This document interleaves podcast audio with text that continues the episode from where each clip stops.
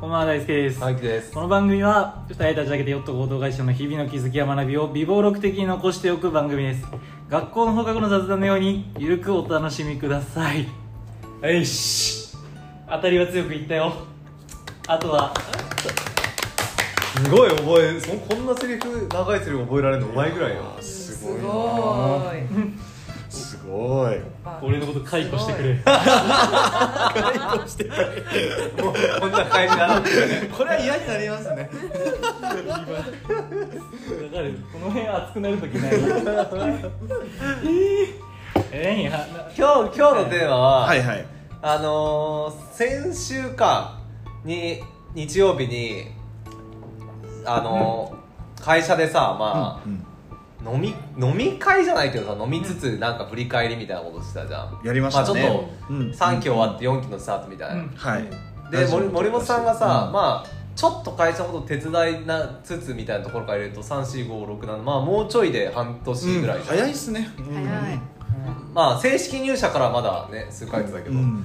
ちょっと手伝い始めてからみたいな考えると、うん。っていう中で割とこうヨットのこう人たちと触れたり働いてみたりして、うん。この間ねなんかこんなにあんまりこう自分のこととかいろんなものに対して考えてこなかったみたいな話してたじゃん、はいはいはい。出ました。言ってた。言うてさ、まあ森本さんもさ28年間働い28年間生きて、うん。この社会人はむしろもう二十歳ぐらいから働いてるもんね、21ですね。早い。21か。ぐらいから働いてもう77年ぐらい働いてるわけでしょ、ですです。でね前職も言うて人材系の仕事を営業でやっててみたいな中で、うんでもなんかこんな考えてなかったみたいなことを、うん。発言があったわけじゃん、うん。うん。そうなんか何がこう違うのかとかよって入ってみてこう、はいはいねはい。考えるって何みたいな。うん。深いっすね。そう。いいテーマだいいテーマだ。ちょっとその辺聞きたいなと思うんだけど。うん。考えるって何？考考えるっえるって何？だって考えるってことは今でもしてたわけでしょ？前職でも、そうです。考えることはしてました。うん。何がち何が違う？なんかその考えるその内容が違うのかそれとも考える対象が違うのか対象っていうのは自分のこととか。あー。な何が違う？こう与党に来てなんか新しく考え始めたことって何？新しく考え始めたことは一個はうん。結構過去のことを振り返るようになったのがお結構大きくってうん。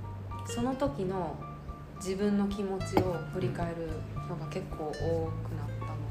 かかな、うんなんであの時私は悲しかったんだろうとか、なんであの時悔しかったんだろうとか、うんうん楽しかったんだろうとか。結構自分の気持ちに振り返る時間が多くなった気がします。うん。じゃあ自分の感情を言語化するというかなんでそうなったのかっていうものを考えるようになったってことか。あそうです。今までってなんかその悲しかったこととか悔しかったこととか楽しかったことがあってもあ楽しかったみたいな。あうん。悔しかったうん。うんううんんうん。悲しかったで終わらせてたんですよ結構。うんうんうん。読書感想文。読書感想文でもひどいだろ 楽しかった。小学生の絵日記ぐらいの。でも多分感じで分かりやすく言ったら今日は何々して楽しかったうん。よかった以上みたいうん。なだから何が楽しかったとかうん別にあんまり考えたところでそんなに必要ないんじゃないかなって多分思ってたと思うんですけどそれさえも考えたことなくて。ああじゃあ感情は言語化するものとかうん振り返るものじゃなくてあ全然別になんかそれをそう受け入れるだけのことというか。あそうですそうですななんでそれを言語するようになったのやっぱりそのああやって候補者の人とうん。あの話するようになったりとか、うん。まあヨット入ってやっうんぱりみんなうん。皆さんが結構 皆さんがね。皆さんがうん。内省したりとか、皆さん過去笑い。皆さんがかっこ笑うでしょ 内省したりとかやっぱりその内省するっていうかその物事に対してなんでとか目的とか持ってたりとか、うん。そういう会話が結構日常あるじゃないですか,、うんうん。そういうことって今まで全然なくて。で逆にそういう新しい環境に来た来て、うん。そういう多分私自身が考えるのがかんちゃんと気持ちとかうん。自分の気持ちとかに考えるる環境も初めてだったからこそ、うんあなんでなんだろうとか考えるようになり始めてそれが癖にな癖というか、うん。本当に自分の中に染み込んできた。えー、でも習慣になってきてるあそう。だから、えそう。だから毎日なんで今日はこんなに悔しいんだろうとかーうんうん。っていうのを考えるようになったりとか。そしたらじゃあなんであの時ってこうだったんだろうすごい過去に遡っていくようになってて最近、過去ってどれぐらい過去なのそれはあでもね結構うんちっちゃい時とか。えー、うんからも。も遡うめっちゃちっちゃい幼稚園とか？あそうそうそう、えー。幼稚園？まあまあまあそう。小学校とか自分の自我が芽生えた時くらい自我の芽生えまで遡った。結構遡ったかも。そのなんであの時寂しかったんだろうとか。あー。うんうんなんであの時あんなに人と喋りたくなかったんだろうみたいな、はいはい なるほどね。なんかさ前職でもさ、うえっ、とキャリアををテーマにはしてたわけじゃん。ん、そうですねキャリア、うん。だからどちらかというとこの仕事をしてるからという側面よりかはやっぱり社内の人がそういうのをいちいちこう言語化しようとするかってところが近い影響を受けたみたいな。あでもそうですね。仕事の内容というよりかは。うんうん。うん。あでもそうかもしれないですね。仕事の内容も若干あると思うんですけど、うんうん。確かに前職もエンジニアの人とうん。のキャリアってところにも携わってましたし、うんだから少なからずそういう面って触れてきたはずですけど、うん。でもあんまり深くその人の気持ちを考えたりとか、うん自分の気持ちに向き合ったことってなかった。ので、うん。ううん。んそういう会話もなかったし、なんかさ、う俺らもうさこのメンバーでやってるのがさうん。もう習慣化しちゃってさ、んうん。むしろその他者がどうかとかってさ、えーまあ感じづらいというかさ思い出しづらい部分もなくはないんだけどさ、そう前職とか前々職とかと比較した時にさどういう会話が多い？来てみてどこにこう影響されてるのかってもうあーヨットの中で具体的にそうそうそう。はいあー影響多い。あえっと影響を受けたわけじゃんその感情を言語にするとかなんで。うん。なんかどういう会話が多いなって感じた？うーん。なんかそうなんだ。なんかそういう習慣がつかなかったわけじゃん前職では。全然つかないそう何にこう影響を受けてる？これ新しいなとかこれちょっと違和感だったなとかも多分その辺の話につながるかもしれんな。でもやっぱりみんななんでってうんなんでそう思うのとか。うん。うんなんでそこなんで今そう思ってるのとか。うん。うん。そういう会話。うんうんあんまりそういうのってうん。今までなくって。うん。うんえじゃあなんでその人はそういうふうに思うんだろうとか。はいはいはいっていうなんか普通なのかもしれないんですけど、そういうのがなかった、うん。あー例えばあれかな候補者がさはい。候補者さんがこういうのしたいとかさはい。言ったら「あこれしたいんだ、じゃあどうしよう」ってこれまで入ってたのが「これしたい。なんでこれしたいって言うんだろう」みたいな。あそうです。そうですあそれですねどね。そうです。じゃあ私が考えてあげる一緒にみたいなスタンスだったと思うんですよね、今までって。その人がじゃあなんでそれをそう思ったきっかけがあったのかとか、うんうん。その思ったことでなんどういう感情が生まれたかとかあんまり考えたことがなくて、ああなるほどね。うん。それはすごくうん。私の中でああそういう会話ってあったんだっていうのは結構衝撃ああなるほどね。だからそれって私にもできるのかなってうんうんうん。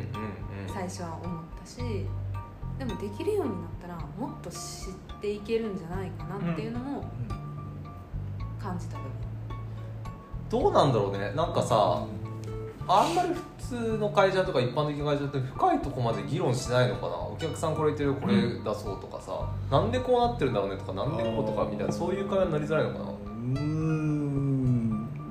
どうだろう。うーんうん。その目的によるのかなと思うんですよ。うんうんうん。なんか僕らってどっちかというとその本質を見たいっていうのはもうめちゃくちゃ伝わるんですけど多分それをじゃあ本質をの捉え方だと思っててその事業的な側面で本質を深掘っていくって言っても多分こういう議論出ると思いますし、どちらかというと人の気持ちとか感情面に沿ってそういう本質突き詰めるっていうのも出ると思うんですけど、一般の会社って多分事業の本質いかにその収益を上げていくために、そのなんていうスムーズにやっていけるかっていうところで深掘っていくと思うんですけど、僕らってそこだけじゃなくって多分人の気持ちであったりとか感情とか、その辺の思いみたいなところは多分アンテナの張り方が他の会社よりも倍近く倍以上張ってる気がしてて、なるほど。プロセスは一緒だと思うんですよ、確かに例えばお客さんがこういうこと悩みがありますってなった時に、えこれしたいってのが来るじゃん、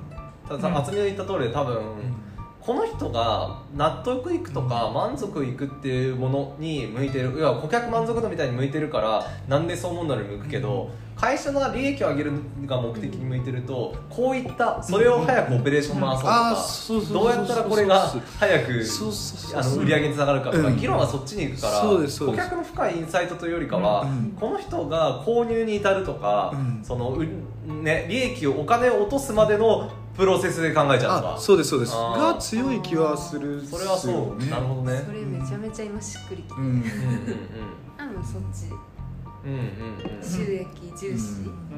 だったからこそ、うん、じゃあその収益も上げないといけないし、うん、じゃあ一緒にやりますよみたいな、うんうん、だからその感情とかは全然。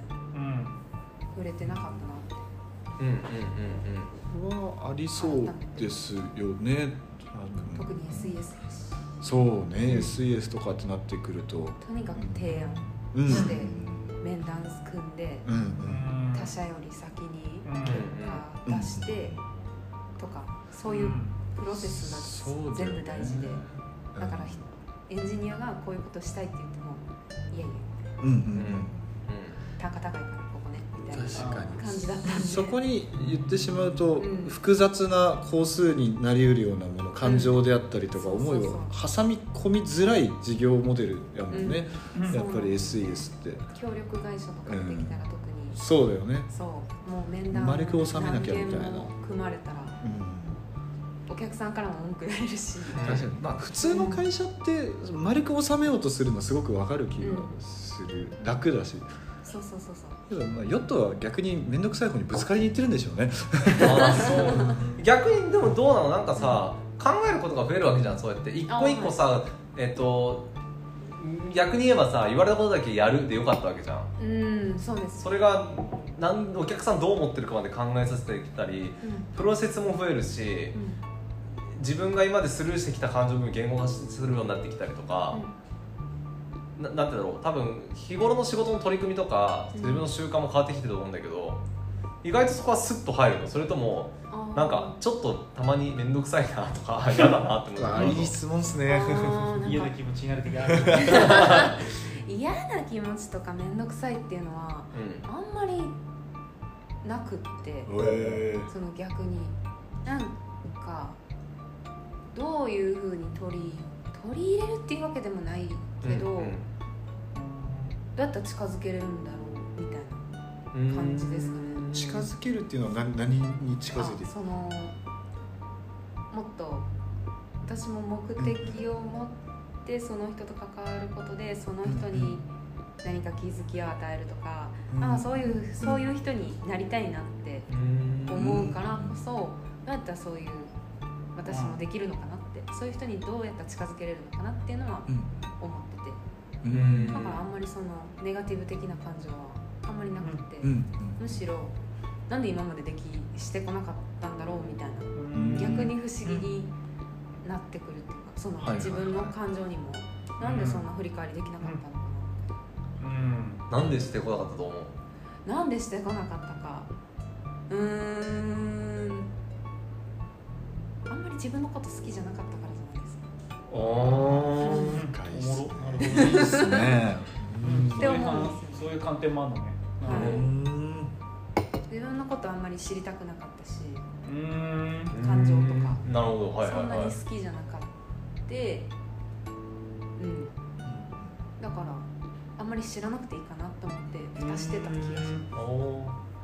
大輔が今あの「佐野とそういう感じもあるのね」って言ったけどさ、なんか自分のことあんまり好きじゃなかったみたいなさ人、意外と多いと思うけど。いや世の中的には多いと思うけど俺らの周りだとそんなにいないかもねそっちのアプローチ。アプローチいないかうん。も、大輔とか自分好きだし。そう。好きそう。好きそう。でどこで感じたんですか？え日頃？日頃俺のこと見ててああこの人自分のこと好きなんだろうなって思うんだけど。毎日楽しそうだな。あ寝不足でも跳ねてるし。寝不足で跳ねてる。それはあんま関係ねえやろ。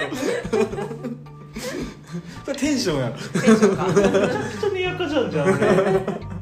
あいやでもなんかちょっとあね自分のこと好きじゃなかったって、ん。ずっと？あーでも結構自分になんかこういう部分もっとあったらよかったのになとか、うん。なんかこれないものねだりしちゃう。あそう。比べちゃう。そう。もっと足が速かったらとか、うん。もっと背が低かったらよかったのにとか。あー。えー。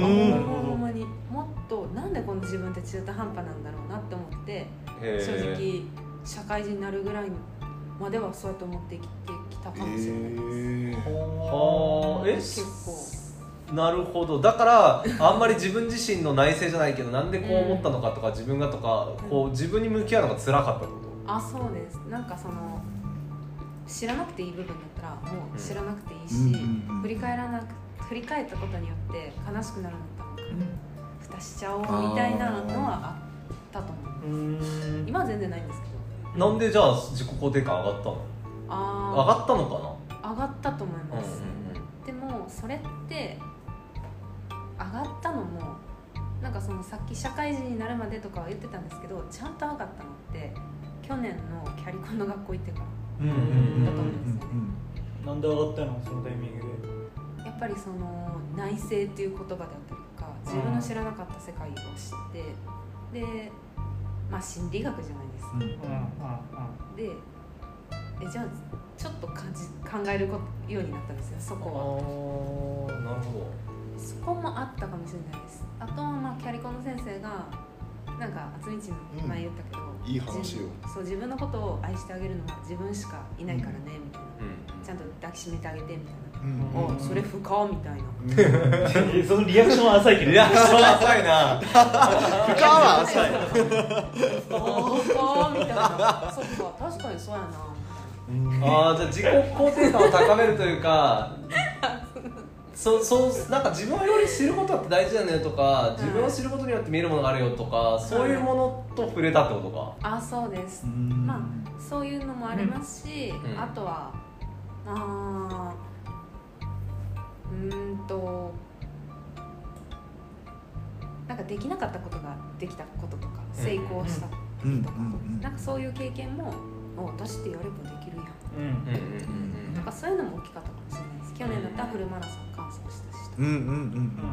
ああ挑戦してチャレンジしたことが、うん。あのまあ結果はあの求めてなかったものだったとしてもちゃんとやりきったことによああまあそもそもキャリコンの学校に行ってる時点でちょっとこういろんな好奇心とかじゃないけど、な、はい。うん。タイミング的にキャリコンに行って気づけたというよりかは自分が自分に対して自信が持ち始めてきたタイミングだったの可能性もあるよね。それもあるかもしれないですね。もう、うん。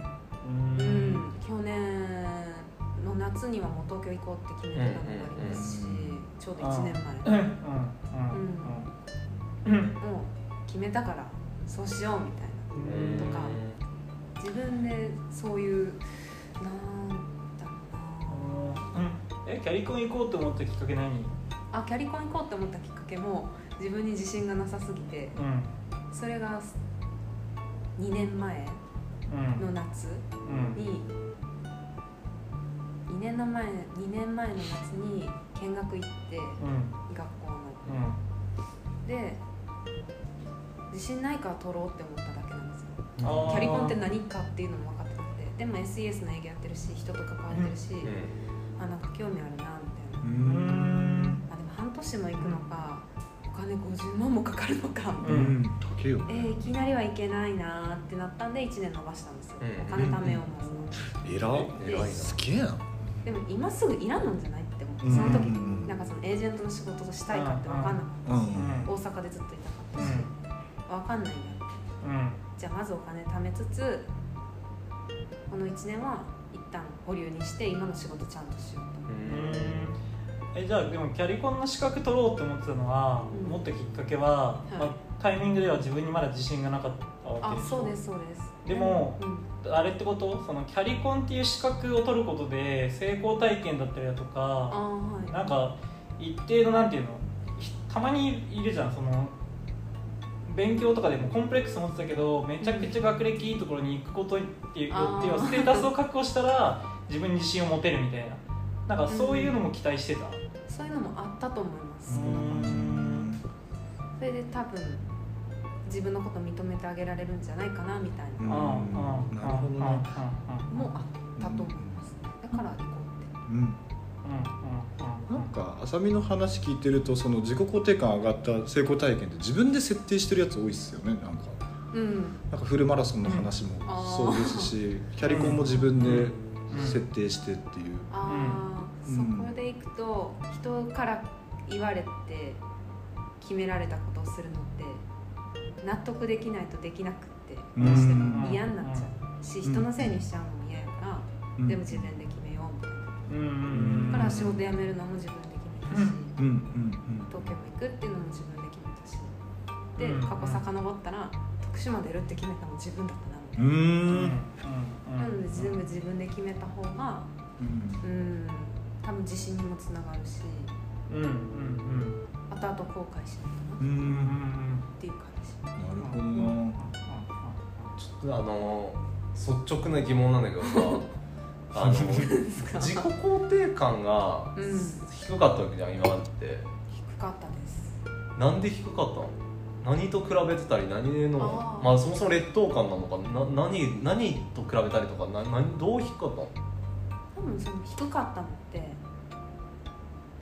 普通の多分ちっちゃい時からだと思うんだよね、うん。その普通の家庭環境じゃなかったところから始まる気がしてて、うん。なんでなんだろうって考えたんですよ私。うんは、でそれって多分、まあ、うちの親が離婚して、お父さんとお母さんがいな一緒に生活してなかったっていうところから始まってる気がしてて、でなんかやっぱりあさみちゃんのお母さんってみたいなことめちゃめちゃ言われてたんですよね、うん。ちょっと変わってるみたいな。変わまあ実際変わってるんですけど。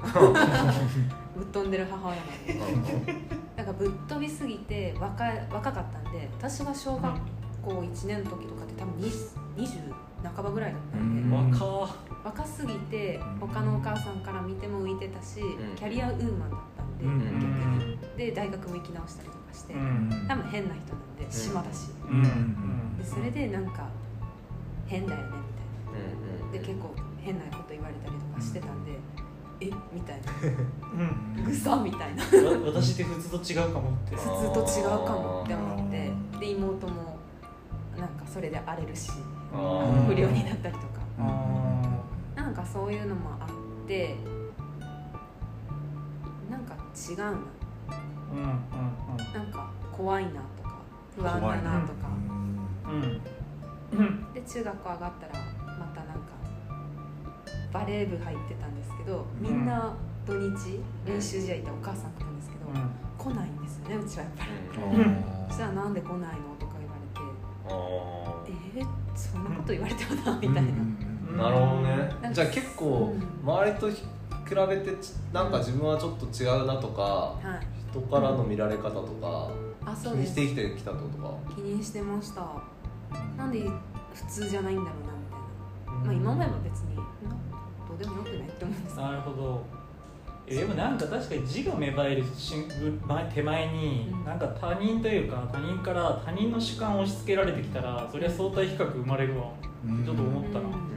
なんかそんな感じでしだってその時期にさ自分は自分相手は相手で分別するさたうん。なんか考え方なんて持てないでしょ。そんな幼少期の頃そうだね。小学校の時はなかったね。そう、うん。ってなると比較するのが当たり前というか。うん他者からな「えなんか変じゃない?」って言われたら「うん。え変かも」って素直にまあ受け止めるわだから人の目が気になるから変なんかここ直した方がいいんじゃないかとかや自分の悪い方に目がいっちゃうってことなあそうですそうです。だからもうちょっと勉強頑張らないといけないなとかな、うんうん。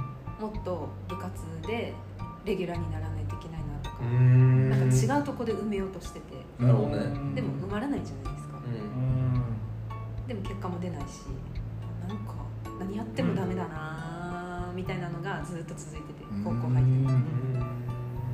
そりゃ低いわなって思ってて。うん。そんなことは ありましたよ。何笑ってんだよ。俺が渋い顔してるからって渋い顔してそういう顔で。大輔の子供に生まれたら同じ感じなのかな。親は変人だいやいや自分ちょっと違うのかな。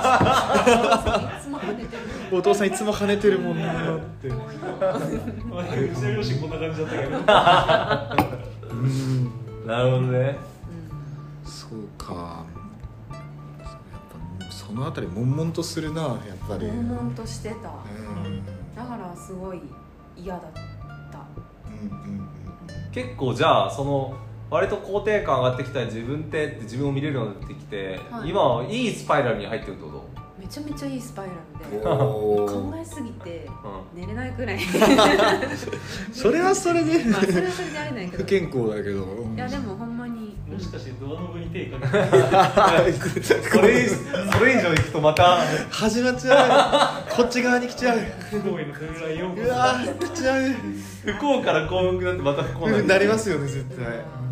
知りすぎちゃう。今も幸福の方に行ってるわけやもんね。ぐ幸わ福のーって方に行ってると思いたいんやえあのね幸福の行くじゃん。どっかで悪魔がささやいてるわけよ、お前知りすぎだな。やばいやばいやばい怖いよなささやきは聞こえてなくってうんうん多分これから来るとうーん俺知りすぎたえ今はさなんか昔と違ってどんな感情で生きてんの？生きてるっていう言い方があるわけあれやけど。えなんか毎日楽しいみたいええうん。な一言で言っちゃうとそうなんですけど。うん結構内省してるかも。うんなんか昨日ってこうだったけどこう思ったよねみたいな。もう一日一日振り返りをしとるの？割と。なんかある結構ある家まで歩いて帰るから、はいはい。その間結構考え事ずっとしてる。未未来のこととか。うん。1年後、2年後とか過去はこうだったとか、はいはい、考える習慣ができてきてるの、めちゃめちゃ考えてて。へえ。だから一人めちゃめちゃ好き。すげえね。なるほどね。すごいな。これ開くな。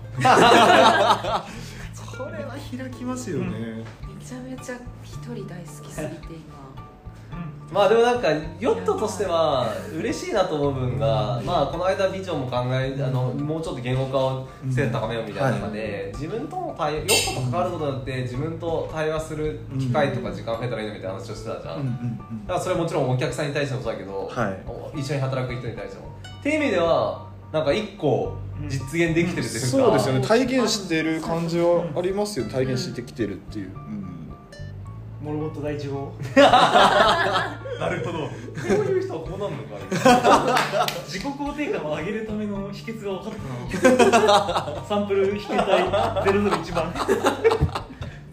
の001番ですよ。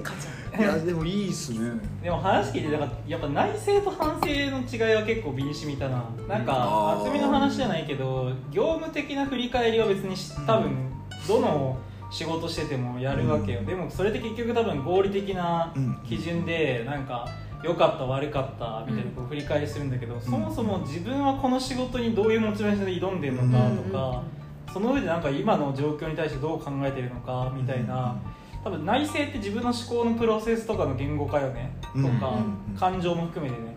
なんだけど多分その習慣って普通はないのよねあんまり、うん。やっぱ一般的ななんか会社で働いてると多く取れないというかそこの時間に。体力使いますしね。そうそうそう、でやっぱ上司も上司もというか普通にやっぱ反省させる時間は多いじゃん。あうん多かった。仕事に対してね。そうそうそう、反省多かった。まあうん学校の教育もそうだと思ってるけど、うん。これまで多分俺らって反省する習慣はめちゃくちゃあったんだけど、内省する習慣がない内省する習慣は別にねないからで多分内省すると自分の一個一個の感情とか行動に意味付けができて、うん。自分ってこういうあもだ生きる目的が見つかって肯定感上がるんだろうね、うん。私ってこういうのを大事にしてるんだなとかとか、こういうことをなんか大事にしてるからこういう感情だったんだなとか自分の行動とか感情に対して言語ができてくると、なんか自分が今大事にしてることとか、一個一個に目的意識持てるというか、うん。そうですね。多分。それは。わかるなあめっちゃ今刺さった いいのまた内省が。リアクションが悪いんだよな。刺さって刺さってるから確かにちょよく言うよね。あ今めっちゃ刺さりましたみたいな。言いますよね。えでもなんでちょっとじわじわしてて。えでもさじゃあじゃあじゃあじゃあテストする。お今ですね。ね。他にじゃあちゃ刺さったってことは相当深くくるわけじゃん。刺さったこと覚えてる刺さったこともあるこの沈黙の答え。いやー答えでした。この沈黙の答え。刺さってね 刺さってね刺さった風だったいやでも今のは質問が意地悪だ。覚えてるわけねえだろ。そんなのそうね確かに。確かに例えばですけどって言ってくるやつ怖えよ。逆に何月何日何そうそうそう。あのことで言ってくれちゃないですか。一語ミックメモしてる可能性あるなみたいないやまあうん。だからさっきは自分のこと嫌いって言いましたけど、うん今は好きですよ。おおいいね。結構好き。それすごいよなそれを言えるっていうのは。ううん。だって自分は自分やしなみたいな、っうん。うんて思えるようになって、それはすごいよかった。うん。厚め純好き？大好きです。そう。大好き。めちゃ好き。どこが？えだって うわどこが？いやーいけてんじゃん？いやわかんない。何も出てこんやったよ今マジで。むずい。これってばいけてるってばって。これってばいけて。るってばよって嫌いよってばよ。そんなやつが一番いけてない。んですよそんなやつが一番いけてないんですよね。えでも自分は好きですよやっぱり、自分は好きだな。えでもお二人もそうじゃないですか。俺別に。まあ自分俺好きそうに見える自分のこと自分。はい。すげえ。好きか嫌いかですよ。好きか嫌いなんかかで言うと。さ自分が好きかっていうとあれだけど自分の嫌なところが目につくとか、えっと自分のこういうのが気になるとかなんか自分に対してネガティブな感情はあんまり持ったことないかもね。うん。その好きかって聞かれたらちょっとあれだけどなんかこれを変えたいなとかこれ直したいなとか、はいはいはいはい。人よりこれがおこ劣ってるなとか、俺もそういう感じこっちの感情はないかもあんまり。僕もないです。あそうなんです。僕もない。うん。うん。あった。あった完全にゼロじゃないけどそう完全にはゼロじゃない。そんなに強く持たないというか、あてかもう気にしない。あんまり。そうだからそうそうそう。ああだからその前提が違うなと思ってね、うん。さっき聞いてて。なんかねだって足りないものなんていくらでもあるじゃん。うん。超絶賢いとか超絶イケメンとか超絶金持ちとかさ、うんまあでもないからもうん。うないことを受け入れてるというかね。あー。あるもので勝負するしかないですからね。そうそうそうそううん。自分の長所にしか目がいかない。そうそうままさしくその通りでもだと思いますなんでなんだろうね。なんであるもので勝負するしかないなって思えてんだろうね。確かに。逆逆に言うとね。ね。ー。そこは知りたい。ええでも僕はもうシンプルに嫌なことしたくないわけですよ。ずっと言ってたもんそう。きついこととかしたくないから、うん。今持ってるもので一番楽に生きていけるものってなんだっけっていうそれでうん。考えてるかもな。だって人例えばその僕は数学できない、うん。でも国語が得意とかだったらっていう話と一緒でもちろん数学できないわけでした。もんうん。けどそこで受験期数学やるっていう選択肢取ったら多分積んでると思うし死んでると思うの気持ち的に、その経験はでかかったかも。苦手なことやっちゃダメだって、うん。うん。勝てないって。絶対勝てないって思うったかもしれない。なるほど。うん。あるねうん。もしかしたら自分自身に対する解像度高いかもね。昔から。うん。解像度。こっち3人の方が。だから、森本さんがさっきん。自分自身考える習慣なかったって言ってたじゃん、どっちかというとこっちさんにはあったんじゃない？その習慣と思うかも。俺これはできなくてこれはできるなみたいなのが早かったかもしれない俺らああそれはなかった私は。100%全部求めてて。あでも今のはやっぱ運もあるよね。その森本さんのさ幼少期のお話なんかそのきっかけみたいな、うん。その自己肯定が低くなるきっかけとか多分そういうの別になかったとそう。あうんだから多分なんか過敏に他人の目他人からの目を気にしちゃって低くなっちゃってとか多分もう少し気軽にできたんだと思うよ。自分が何できるできないとか、そうですよね。だ言えばいろいろあるじゃないですか。うんうん。そこに行かなかったんでしょうね島だったし、周り海だし。周り海やし。海が海が解いてくんなかった。夜夜の夜の海がお前はこの大自然の中で何のために生きてる？全然なかった。なかったんや。なかった。毎日海渡っとったのに海だとしか思わなかった。あ海だダメだったか。海と山と。海が解いてくんなかった。マジで山も解いてくれるじゃん。山後ろ山だったんですよ。あ山だみたいな。俺真横海真後ろ山だったけどなんで海があるんだろ深い。何も思わなかったですうなんで海ってしょっぱいんだろ私はしょっぱなしょっぱしょっぱなんか子供でさなんでなんでなんでってめちゃくちゃ言ってくるタイプのやついるやん。言います。俺それ。えー、そんな感じだったんですね。全然そんなんじゃなかった。なん絶対お前らもそうだよ。あどうなんだろう。お前そうでしょどうせ。なんでなんでなんでって言いそうじゃん。でもねうーんなんかあのななんでなんでなんではあったけどなんか抽象的なものに対するなんでの問いはあんまなかったかも。ちっちゃい頃まあそんなことやってる子供嫌やろ。ちっちゃい頃から。抽象度高いことに対してなんでってなだからあれちょっとなんかなんでお父さんはお父さんなの怖い怖い怖いどういうことこれ一個一個に対してなんではあるけど、そりゃそうか。そりゃそうだなそうですねどんなガキだよ。やばいですよ。